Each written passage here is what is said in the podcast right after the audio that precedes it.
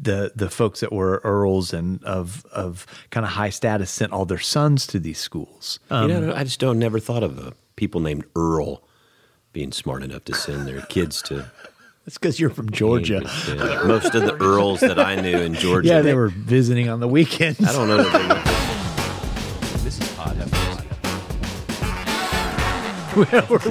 this is the kind of content that people tune in for. Right. So if you like this kind of content, You'll make sure you smash you'll the love- subscribe button. That you leave a review, five star review. Give us five stars. Like it, share it, subscribe. Jeff, what else? I don't And send know it the on our fax machine. Our pod have Yeah, machines. and if you want to send send us a, a note on the fax machine. we'll read it out. We will. right here. We have actually had some, and most of them were all about where is Matt Russell. And, in and I made the comment that you were in Cambridge lecturing in Cambridge. Yes, I was. Lecturing. So, why don't you tell us what you were Hello. lecturing about in Cambridge? So I got invited back to uh, to lecture and to actually preach three times it, in college.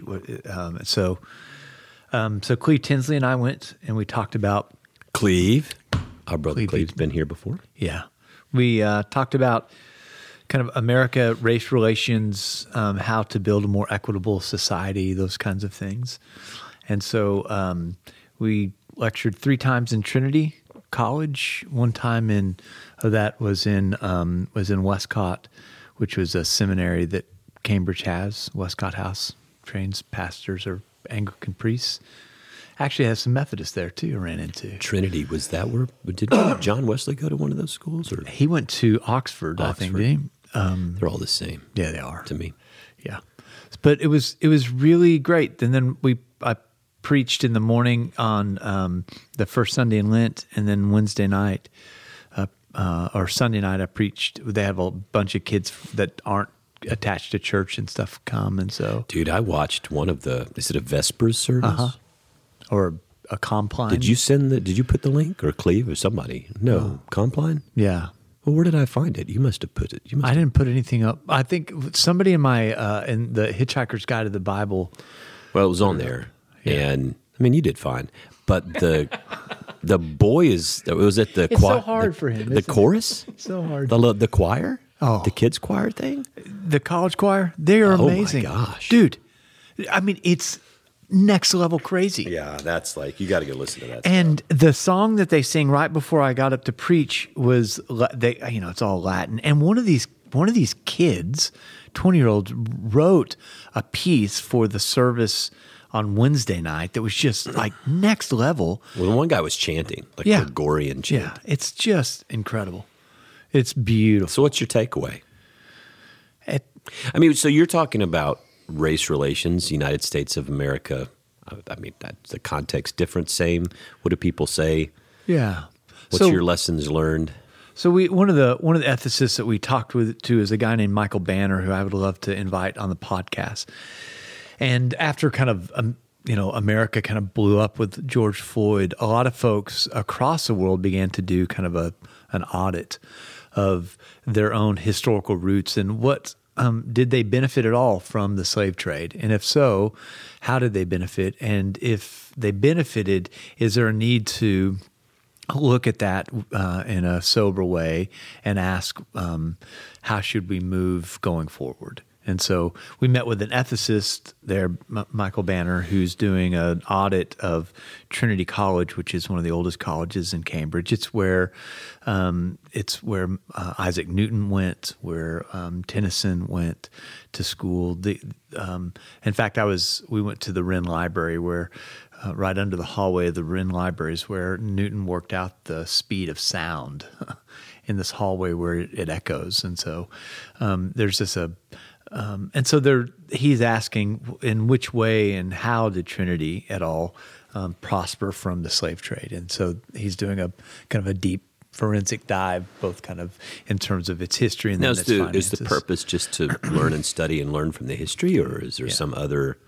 I think he- as an ethicist, he's because what what ended up happening right after kind of some of the the initial uh, dust up is that Trinity then sent a a quick memo and said, you know, we looked at our past and there's nothing to see here, And Banner said, um, "Let me do a quick Google search and see if that's actually true." He Oh, so they "No." just tried to say, "Hey, we we weren't involved in either." Yeah.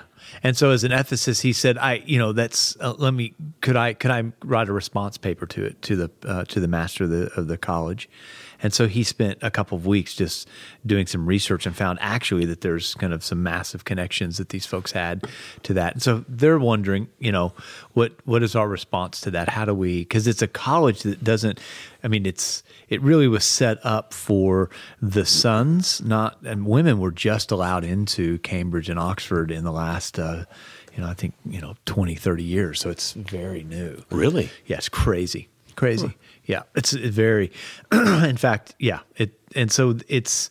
Um, I, I I need to look that up. It's not far off of that. Um, um, it's um, so they're uh, they're attempting to to see how they can move differently in the world. You know, I don't think and and to see what what does it mean to be I mean, Trinity owns half of England. You know, they own the O2 Stadium in London. There's this massive amounts of um, money that they own in England. These colleges because they're so historic, and they owned all the land. You know, right? So gentry, the the folks that were earls and of of kind of high status, sent all their sons to these schools. Um, and so, um, although um, you know, I just don't never thought of uh, people named Earl being smart enough to send their kids to it's because you're from Georgia. Yeah. Most of the Earls that I knew in Georgia. Yeah, they were weren't not- sending their. They were. They were. They were. Vis, they were visiting on the weekends. I don't know that they went to college, but anyway, go ahead. I mean, maybe different. It's cultural. It's a different thing. Cultural Yeah, thing, it's different. yeah. Uh, and so these folks would send their their sons there, and that you know when Michael was doing just the the research on that, found kind of some deep connections to the slave trade. Um, and just asking, how did we benefit as a college and as a campus, and what should our response be?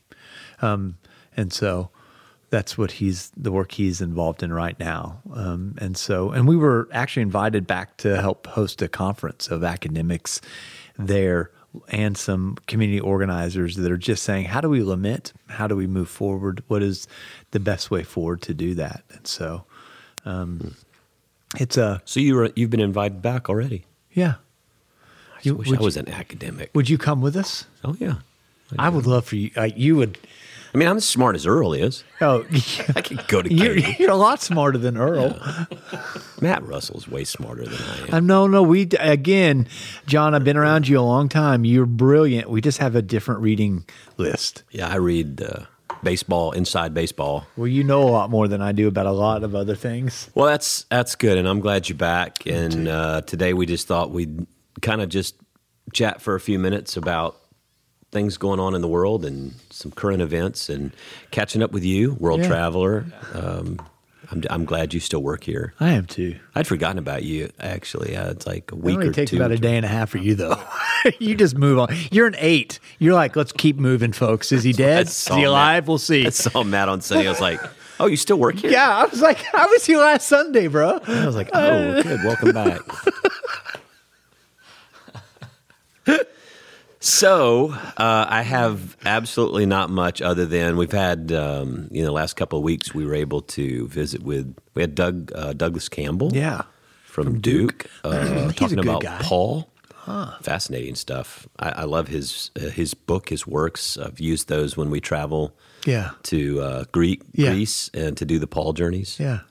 So it's interesting. I, I was with a guy recently. He's a, he's a, Cha- a Chapelwood guy, and he's like, "I started listening to the podcast." And I was like, "Great!" Like last week, did you hear Bishop Myama? He goes, "No, I started back at number one." I was like, That's an uphill "Really, climb, bruh." And, I, and I'm like, I have not gone back to listen, but that's like uh, get him a t-shirt. oral oral history Oh, it is. because you know we started like right before COVID. Yes, I mean there's some crazy things that happen. Like, And oh remember yeah, that? like well I George told him Floyd was no, happening I told when him. we I told him I was like, well, just be careful. I said Yeah. we are processing stuff in real time. Yeah. Mm-hmm. because we the the George Floyd video had been released the morning we did a podcast. With with Cleve. Cleve was with us, right. and he had heard, but he hadn't seen it. And I said, "Do we?" And I had seen it, and I was deeply disturbed. And he's like, "I don't want to watch it." Yeah, And he watched it ultimately, but he didn't want to No. watch it. And I don't blame him. No. I mean, it was deeply disturbing. So it was like we were processing this stuff in real time. Yeah. Um, so it is in a way like an Yeah. oral oral it is. history. Greg some- Taylor had moved up to Minnesota like two Yeah, weeks. Yeah, he was at- in Minneapolis. Yeah, right when that was crazy. Yeah. It is. It's interesting. It's probably it would probably be good to go back and listen. COVID with Marc Boom. Yep. Yeah. In real We time. Oh had wow. Mark on like four or five. Mark times. was Mark was the bomb. He was awesome He was. And now you know what we should do. I'll, I, I we should have him in person. come back Yes. in person and like debrief oh, let's do that. That'd be awesome. COVID, Yeah. like lessons learned. Because Yeah. he he shared they've learned some lessons. The one one comment he made, the word he he used is that that when it happened again, he he said they wish they had not been. He used the word evangelistic, which I thought was interesting. Instead of just like let's just present the data, present the information, but it was you know I said look everybody was figuring this thing out in real time. Yeah. no Right. one really knew. Right. But hey, so uh, random, interesting. I have uh, one like very light, fluffy, uh, fun story. Okay. You tell me which one you want to start on. And then I have two that are a little bit heavier Okay. and have to do with faith and religion. Okay. I'm, I'm a seven, so let's start with the fun. fun. So people may not know this, but in Houston, Texas, at the Houston Zoo, we have a 90 year old tortoise, radiated tortoise. I, as radiated sounds like to me like he's been radiated with. Yeah. Right. With like. Yeah, it's called Gamma rays? Radiated tortoise, right? Okay. In um, which uh, uh, they're from Madagascar, critically endangered species, numbers in decline. They expect that these tortoises will not exist in the wild very soon. Wow. They're, most all of them are in captive breeding programs. Well, apparently, um, the tortoise's name is Mr. Pickles. uh, apparently, Oh, wow. it takes them a long time to have babies. Okay. So tor- insert tortoise joke here. Um, uh, keep going. All right. So it almost took him a century to become a father. Ninety. He's 90 years old. He's and Strom Thurmond. Who is Mr. this? Pickles is finally a dad. And now here's what's really interesting. His partner is 53. Whoa. So Is he that legal? is No, I don't think so. It shouldn't be. I mean, that is Or is that Come in on. turtle years? Mrs. Pickles. I, I love how it's Mr. Pickles and Mrs. Pickles. So they had three hatchlings, and they named them Dill, get it, Pickles, I- I got 'em. Gherkin, and Jalapeno because we're Houston. Yeah. Yeah. And there's a picture of them up there. I thought that was actually pretty pretty, fun. So I just think it's fascinating that um, they have been here in the zoo, Mr. and Mrs. Pickles, since 1996. Wow. Whoa. Wow. And he's 90 years old and he's a father. Wow. I thought that was all actually great. pretty interesting. And the tortoises are going to be raised in the enclosure, like on the inside, safe, you know, reptile house until they get big enough to move out with mom and dad, which in tortoise years could be like 20 years. Yeah. No idea. Yeah. Mr. Pickles. How long will Mr. Pickles live? I have no idea. Why don't you Google that, Jeff? How long does a radiated tortoise live? I think they live, they're like the longest How do you spell Like hundreds of years? tortoise. T O R T H R if I'm over there. Radiated tortoise. How long do they live? Oh, he's, he's 40 to 100 years. So see, it's good he had time. kids because he's at the end. Look at that though. The recorded lifespan is up to 188 years. Look at their top speed 0.5 kilometers per hour. So on an, uh, so that that was about as fun as I can get for you. Wow. was there any more fun news? The reason it's fun is because it's local news. That is that's fun. I always wanted to be. See, I would if I was going to work on a news channel, it'd be local news, Oh yeah. Yeah. way What- less controversial. Yeah. What, what would you work on a particular? Would you want to do like? I would want to be the or would you one that do, at the end of any, every segment has to have some really corny line or joke about Oh, you'd be awesome at Astros I or could the see you doing, like, tortoise. street beats. you know? Street beats Street beats with with, John. John. Stevens. yeah. with Yeah. the Stevens. I think that's awesome. All right, bring on the pain. All right, so the pain. One, uh, both of these were in the news actually within the past month. One of them, I got uh, a couple of questions from church members about. The first one is not because it's a different denomination, and I just think it's interesting because you know we've talked about. Um, in our denomination, how we're fighting over things, right? Yeah. Disagreement, we got to split over things. But there are certain things that we fought over previously that we kind of just don't fight over anymore. Yeah. And then all of a sudden it pops up that, and the reason it made news is because there's a church in California, Saddleback. Oh yeah, It's huge. massive. That's Rick, Warren. Warren's If you've ever read, was it the Life uh, purpose-driven life. Purpose Driven Life? You know, huge best selling book. People read it. It became this like massive thing. Put him on the map. He grew the church. I mean, they have like 16 campuses, Yeah. 30,000 people Yes. in A worship a weekend. This is not a small mom No. and pop operation. This is a big deal. And so, and they're Southern Baptist. Yep. SBC, Southern Baptist Yep. Convention. Now, people just need to know those churches are independent, but they are part of a, a group convention. And the Southern Baptist Convention decided to kick out Saddleback, their second largest church. Yeah. They kicked them out. Or the word they use um, literally, where is it?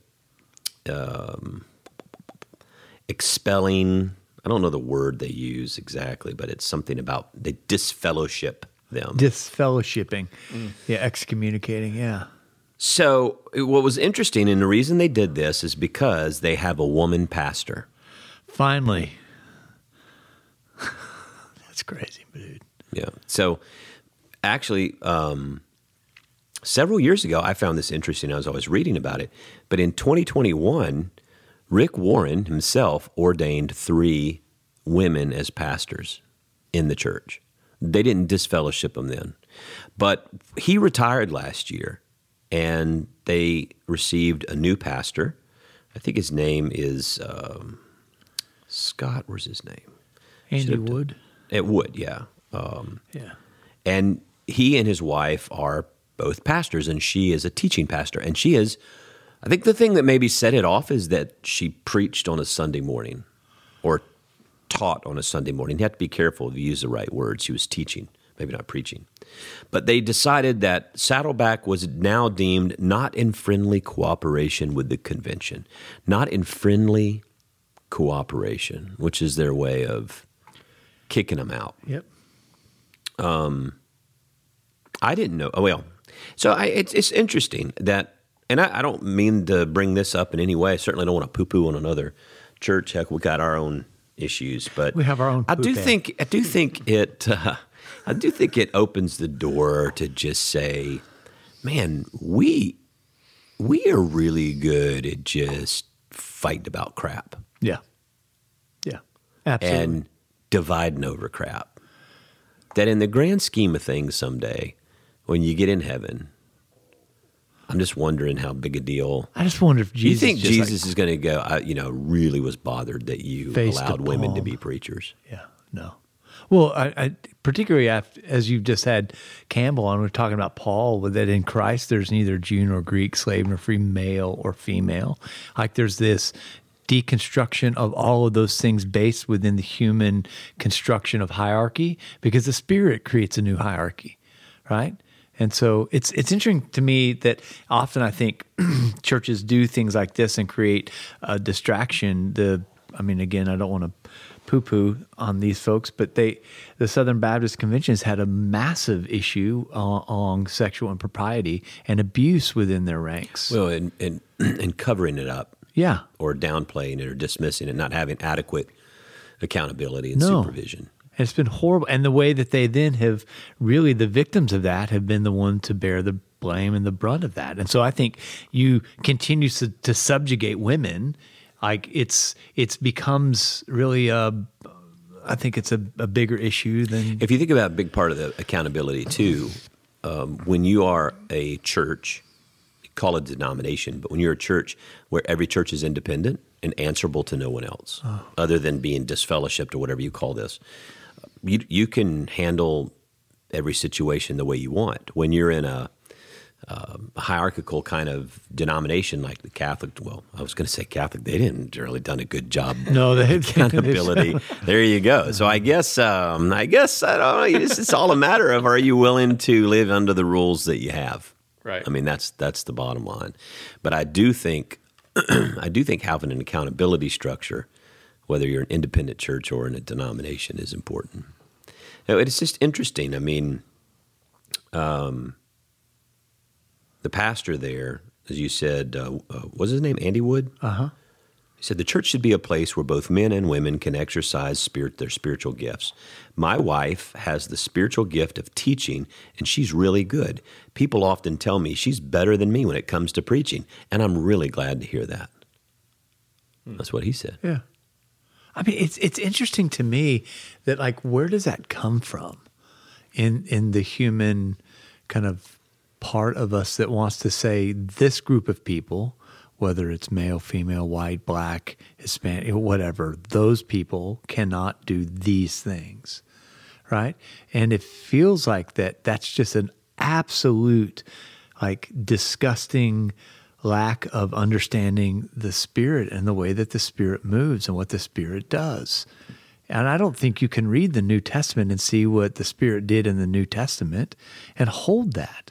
So that has to come from a different place within the the the human heart. Yeah, if you go back and listen to Douglas Campbell last week, talk about women in the church, he makes it. He's he's like Paul makes it very clear he doesn't have a problem with women speaking in the church. He just there was a certain way things were going on contextually there. Um, that's interesting. So there, there are other churches they voted out as well. Four, there were five other churches. Four over the issue of women as pastors, and one over the issue of sexual abuse. Um, the five who were ousted for having women pastors they said have been valued cooperating churches for many years, and this decision was not made lightly. However, we remain committed to upholding the theological convictions of the Southern Baptist Convention and maintaining unity among its cooperating churches. Now, on the other side, uh, you've got this guy, um, McKissic. What's his first name? Um, he is an African American pastor in Dallas, Fort Worth, Dwight McKissic. And he's a Southern Baptist pastor. He's, and this was his response to all of this. He said, I'm burdened by the attempt to disfellowship Saddleback for this very reason. It's not about Scripture or adherence to Baptist Faith and Message 2000, which is kind of a book of rules. It does not address women's ordination or women serving as associate pastors. He said it's driven by power, male supremacy, and it stinks in the nostrils of God. Come on. So we just let the Baptists speak to the Baptist things. But I, I just pointed out, not for any other reason than to say, you know, and I wish it's just why is it that the church seems to be, and we just get it, just can't seem to get it right on living together with differences. Yeah. We just keep breaking and breaking and breaking and breaking and breaking. Yeah. The smaller and smaller pieces. To where ultimately your only option is independent, Right. Me. wholly owned and Me. operated by me. Me. and I wonder if that's really if if that's like the the problem is that we don't want to be in relationship with each other. I don't want to have to I don't want to have to surrender my sense of control and self to you as a brother in Christ. And as we take each other's hands and walk forward together with difference of opinions but knowing that like the main thing has to be the main thing.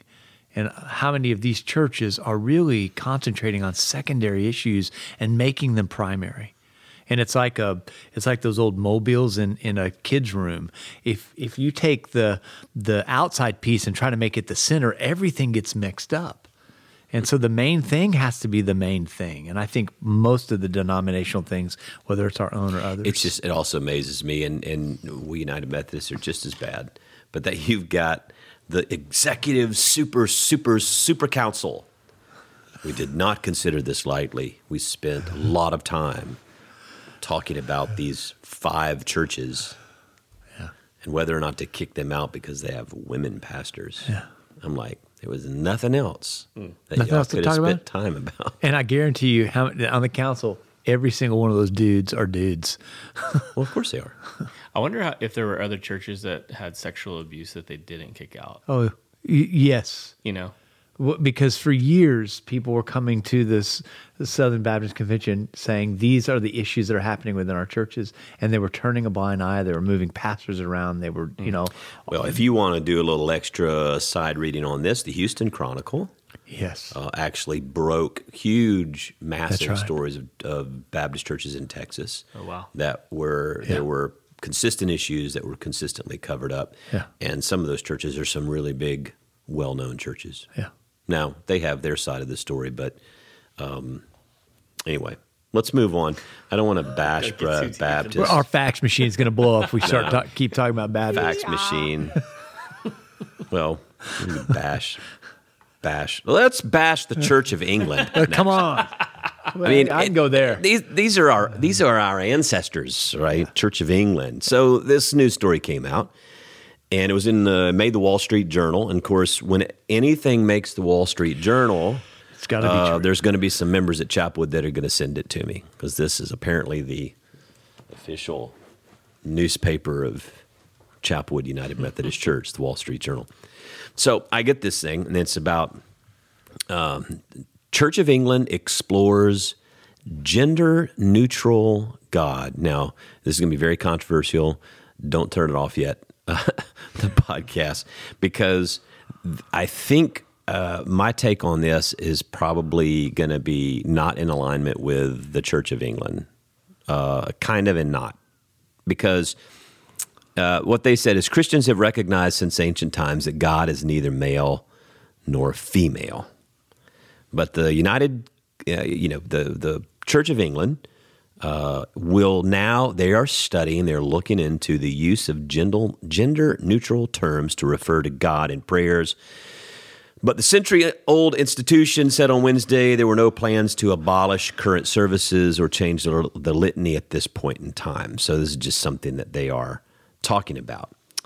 Um, and so here's here's kind of the thought process. This is coming out of and instigated by cultural ap- appropriations or cultural things. So there are people who are um, pained because uh, of gender. What's the term? What do you call this? what do you mean? What, what do you just call the thing when people struggle with their gender classification? Is there a term for that? Whatever that Discovery. whatever that is now, it used to be. So it, there's a glowing aware a growing awareness about the usage of pronouns, causing offense to some people, and making some folks upset and not identify with the gender that they were assigned at birth. This is shown up in politics, you know, where you know you, the sporting events and schools and bathrooms and everything else. Right. All right, so let's elevate this conversation a little bit because the cultural stuff often what what the lesson here for me and then we'll be done. The lesson for me i think that's the struggle is that the cultural stuff gets pushed into the church. And then the church is forced to have a conversation on cultural terms using cultural language with cultural rules. Sure. and what people don't understand as they're coming, being more formed by the culture than they are by scripture or history or theology or whatever you want to call it, systematic theology, they're formed by the culture. So they're coming into the church having a conversation from the culture, using the culture language, culture rules, culture everything. And they've they already picked a side on that thing. Then when you start having the conversation from a theological perspective, it makes people's heads explode. And the reason I say this is I remember uh, a couple years ago, whatever, um, we were talking about this, and I was teaching on Genesis. And we were talking about being created in the image of God, male and female, He created them. And how in Christian history, not just yesterday, not just since the issues around cultural gender identification, but forever, God uh, has been referred to in both the Old Testament and, and, and there's been language referred to God that it uses masculine identification, but also feminine characteristics in identification. That's right. And it's understood that God is a spirit, and God doesn't have gender.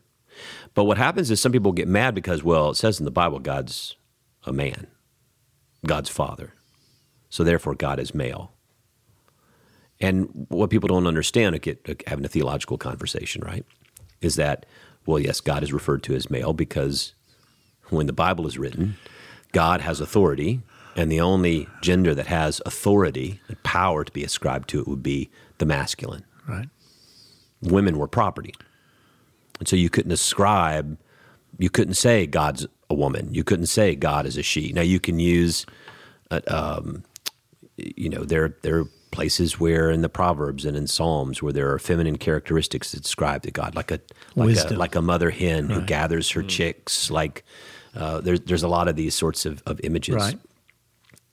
And so I think when you say to someone, I remember I said, I said, well, you know, God doesn't really operate on those levels. God's not genderized like we think, right? And so they they thought I was declaring that God somehow was using the cultural Right. appropriation, Yeah. gender neutral, they, them, whatever. And I'm like, no, yeah. that's not the language we're talking about. You, you see what I'm saying? The point I'm making is like there's a cultural set Yes. of language Yeah. and, and thought process. And when you transport that into historical critical theology and wrestling with theology, you'll even find some of the most conservative historical theologians that it, that that sort of expound on this principle that that God is not Right. male or female. Right. This is not just something I came up with or somebody came up with last week or some gender appropriation study came up with. This is consistently throughout history. And then people say, well, Jesus referred to God as Father. Yes. And I, I remember in seminary, Gail, Gail O'Day used to talk about this because she, she tended to be a little bit more progressive and feminist in some of her interpretations. And there was one of the girls in our classes who refused to refer to God as Father, but she, we were in the Gospel of John class, and she basically came out of her seat like upset because even though she came at it from a more feminist perspective, she said the relationship defined between Yes. father and son is extremely significant. Huge. Because you have to understand the relationship between father and son in the days and the times in the context of Jesus. Hmm. So there's an authority, there's a relational aspect Yes. that's being defined Yes. that um, she was not willing to give up the use of Father as it relates to The Jesus referring to Father in the Gospel of John. So I say all this because, and then I want you to speak to this, but I say all this because I think what happens is I think some some people read this article and they sent it to me and they're like, "See, See? there's the woke woke agenda in the church and blah blah blah." And I'm like, "Okay, yes, part of what's initiating this conversation in the Church of England, they admit, is some of the cultural um, usage of pronouns and all that sort of stuff Yeah. that's bleeding into that.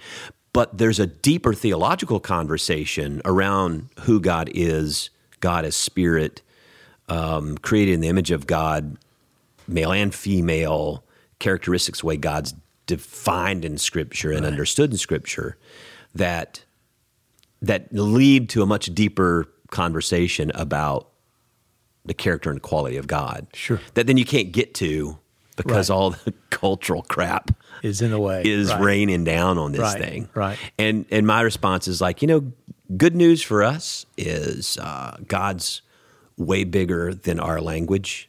Our language uh, has only ever limited God. Right. It's never really given the fullness of, of God. So I say that because that was an interesting sort of modern critical uh, thing that kind of sets some folks off. Yeah. And I can appreciate how the Church of England is trying to wrestle with it. But what, what I think from way I read the article is they're trying to have the best of both worlds. They're trying to have a deeply historical, theological conversation, but being steered by modern appropriations of gender language. Yeah. That's interesting. And I think those you have to be able to say, okay, there's Separate two things going on here. yeah. Yeah. And they're not the same things. That's right.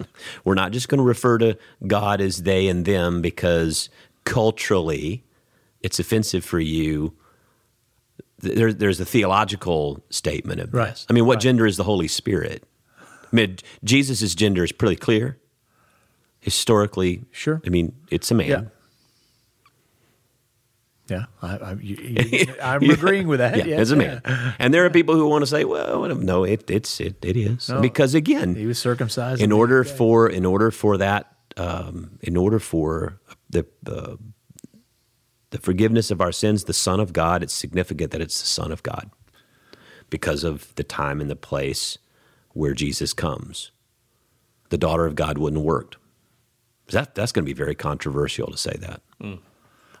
But it, it- and- you may disagree with this, but I'm just telling you, culturally, a daughter, a woman, I mean, doesn't have any rights, privileges, the efficacy. I mean, I st- you start get into the historical unpacking of this thing.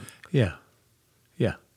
I, I think that all that I would. It's it's interesting to me that like so the King James version of the Bible um, was really authorized by obviously by King James in England.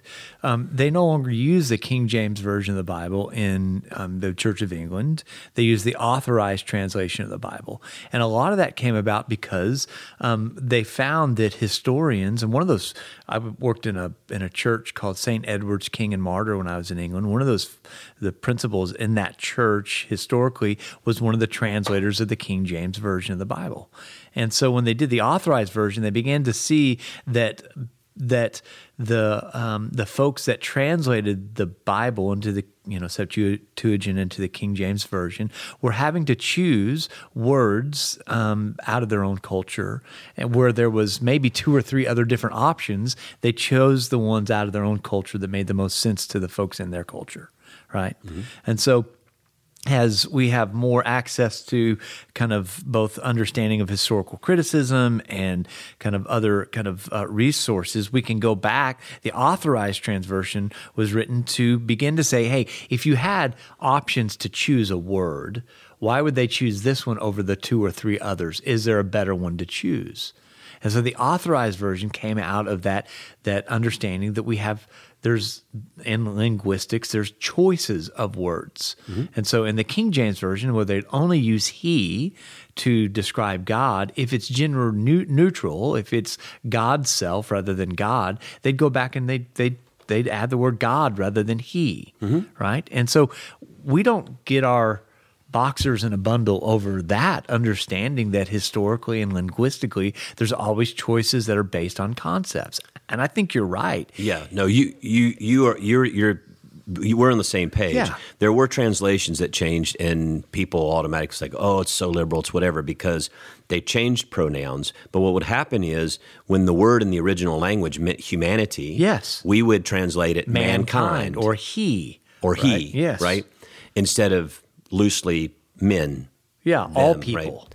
And goyim all people so be- uh, for because god so loved So you see translations that would change it to either them or he slash Right. she because it did. That's what it meant. But wherever it said, like when Jesus said Father, right they didn't change that to parent. no That's No, the point no, that- we're yeah, making. yeah. So whenever the Father was used for the purposes of ascribing the authority and the relationship, that was in the original Yeah. text. They kept it. But whenever that language was more general use, and then there was an interpretation decision made to make it he or man or Yeah. mankind, it went back and got changed. And all of a sudden, people were like, "You're changing my Bibles." Actually, no, you're actually making it more connect, more accurate to the original language. Right, right. And I and I think all of this to go back to what you were saying too, John, I think all of this is based in relationship. And I think it's also really behooves us to think that there are some relationships between fathers and their kids that are deeply, deeply abusive, traumatic, and prob- problematic. And that God transcends any of those relationships, can redeem all relationships, but you don't have to adopt a gendered language to God because if God is love, if God is spirit, then all of those things are um, are transcended based on something that doesn't categorize God in a relationship where you are either abused or there was a lot of pain that happened. Now, healing can happen so that those names can be redeemed, Yeah. those relationships and those categories can be redeemed. But I think anytime we get in a fight over the gender of God is really just about our own ideas of God. God is mystery at the end of the day. Yeah, yeah. God is love at the end of the Well, day. Well, and that was the reason I brought that story up because I think it leads, you know, people have to be careful to pull this out and say, Yeah. see, you know, the church is woke, church is liberal. I'm like, we've been having conversations around this stuff for two, 2,000 years. Oh yeah, yeah. So Since we've been trying to this, figure out this words. is not like all of a sudden, but I do see in the way that they're dealing with it is sort of pulling in and appropriating certain more recent cultural uh, terminology rooted in Yeah. some of the, the the struggle that we're Yeah. trying to figure out with Yeah. this gender uh, Yeah. stuff, and and that I think may be helpful for them, or it may it may be the wrong way to go. That's the point I'm making. Is Yeah. I don't know when we when we try to cross those streams Yeah. between a modern way we look at this within the last 30 seconds in in Yeah. in comparison to 2000 years history you know, the- this yeah. conversation's happened for 30 seconds Yeah. for 2000 Yeah, years right. worth of experience and yet we're now we're we're looking through everything through that lens i think that's where i, I mean honest with you man I, I i i go back and think how my liberal arts education with a degree in middle east history uh, minor in philosophy and religious studies you know really did nothing more than help me to be curious and ask questions right, right. and have an appreciation for the people who came before us yes, and a lot of people nowadays, they don't know what in the world happened before yesterday. they were born before TikTok, right?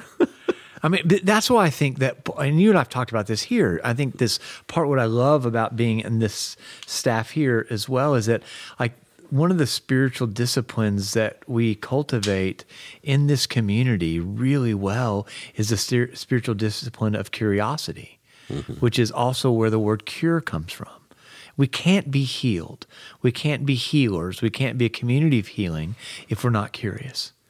Um, and I think that that really is the threshold to all kind of awareness and freedom. You can't even say you have liberal arts education anymore because it has liberal in it's it. just liberal, but you have to say I have a conservative arts education. Now I can get behind that all day long, I have a conservative arts education. That's what I'm going to start saying. America, America. hell yeah. And the other thing that people don't know history is that there is, you know, uh, from from political history. If you go back to Locke and others, it's liberal conservative. It's liberal democracy. Yes, What we are is defined academically as a liberal democracy. because liberal means open. yeah. It doesn't. It's not. It's not taking. I think I told you that. What, what's the what's the secret Hitler? Do you know this game? No, I don't need to. Yeah, well, Godwin's law. Any conversation ultimately will get to Hitler and the Nazis. No, there's this game, and it's sort of like uh, the werewolf game, where you know you hand out the cards, and somebody's Hitler, and, and some people are the Nazis, and some people are the liberals, and Okay. so they have these characters. Well, my nephews put this out at Thanksgiving, and of course, you know they're from Georgia, and they're passing it out. So, okay, you're either going to be a, a Nazi or you're going to get a card. My daughter's explaining. It says somebody's going to be Hitler, and then you're either going to be a Nazi or a liberal. And my nephews are like, "I'm not a Nazi, but I sure ain't no You know, liberal." that, that puts people in a quandary right there. I'm like, if that's your quandary, and I'm sitting over there, and they're like, "What is this game? That game? I can't believe that you brought that game to Thanksgiving. You it's got liberals and Nazis. They're all bad guys." And I'm sitting there going, "Oh my Oh my God. We got no one who knows anything about history." history, right? Poor Dietrich Bonhoeffer. right? He was a liberal, He, who would have known? the confessing church. Yeah, they were just. Well, I won't go there. We are done having productive conversation. Can we just stop? yes, we're done whenever y'all are done. And I'm Matt Russell. That's how we end it today. yep. And John Stevens. And this is Pod Have Mercy.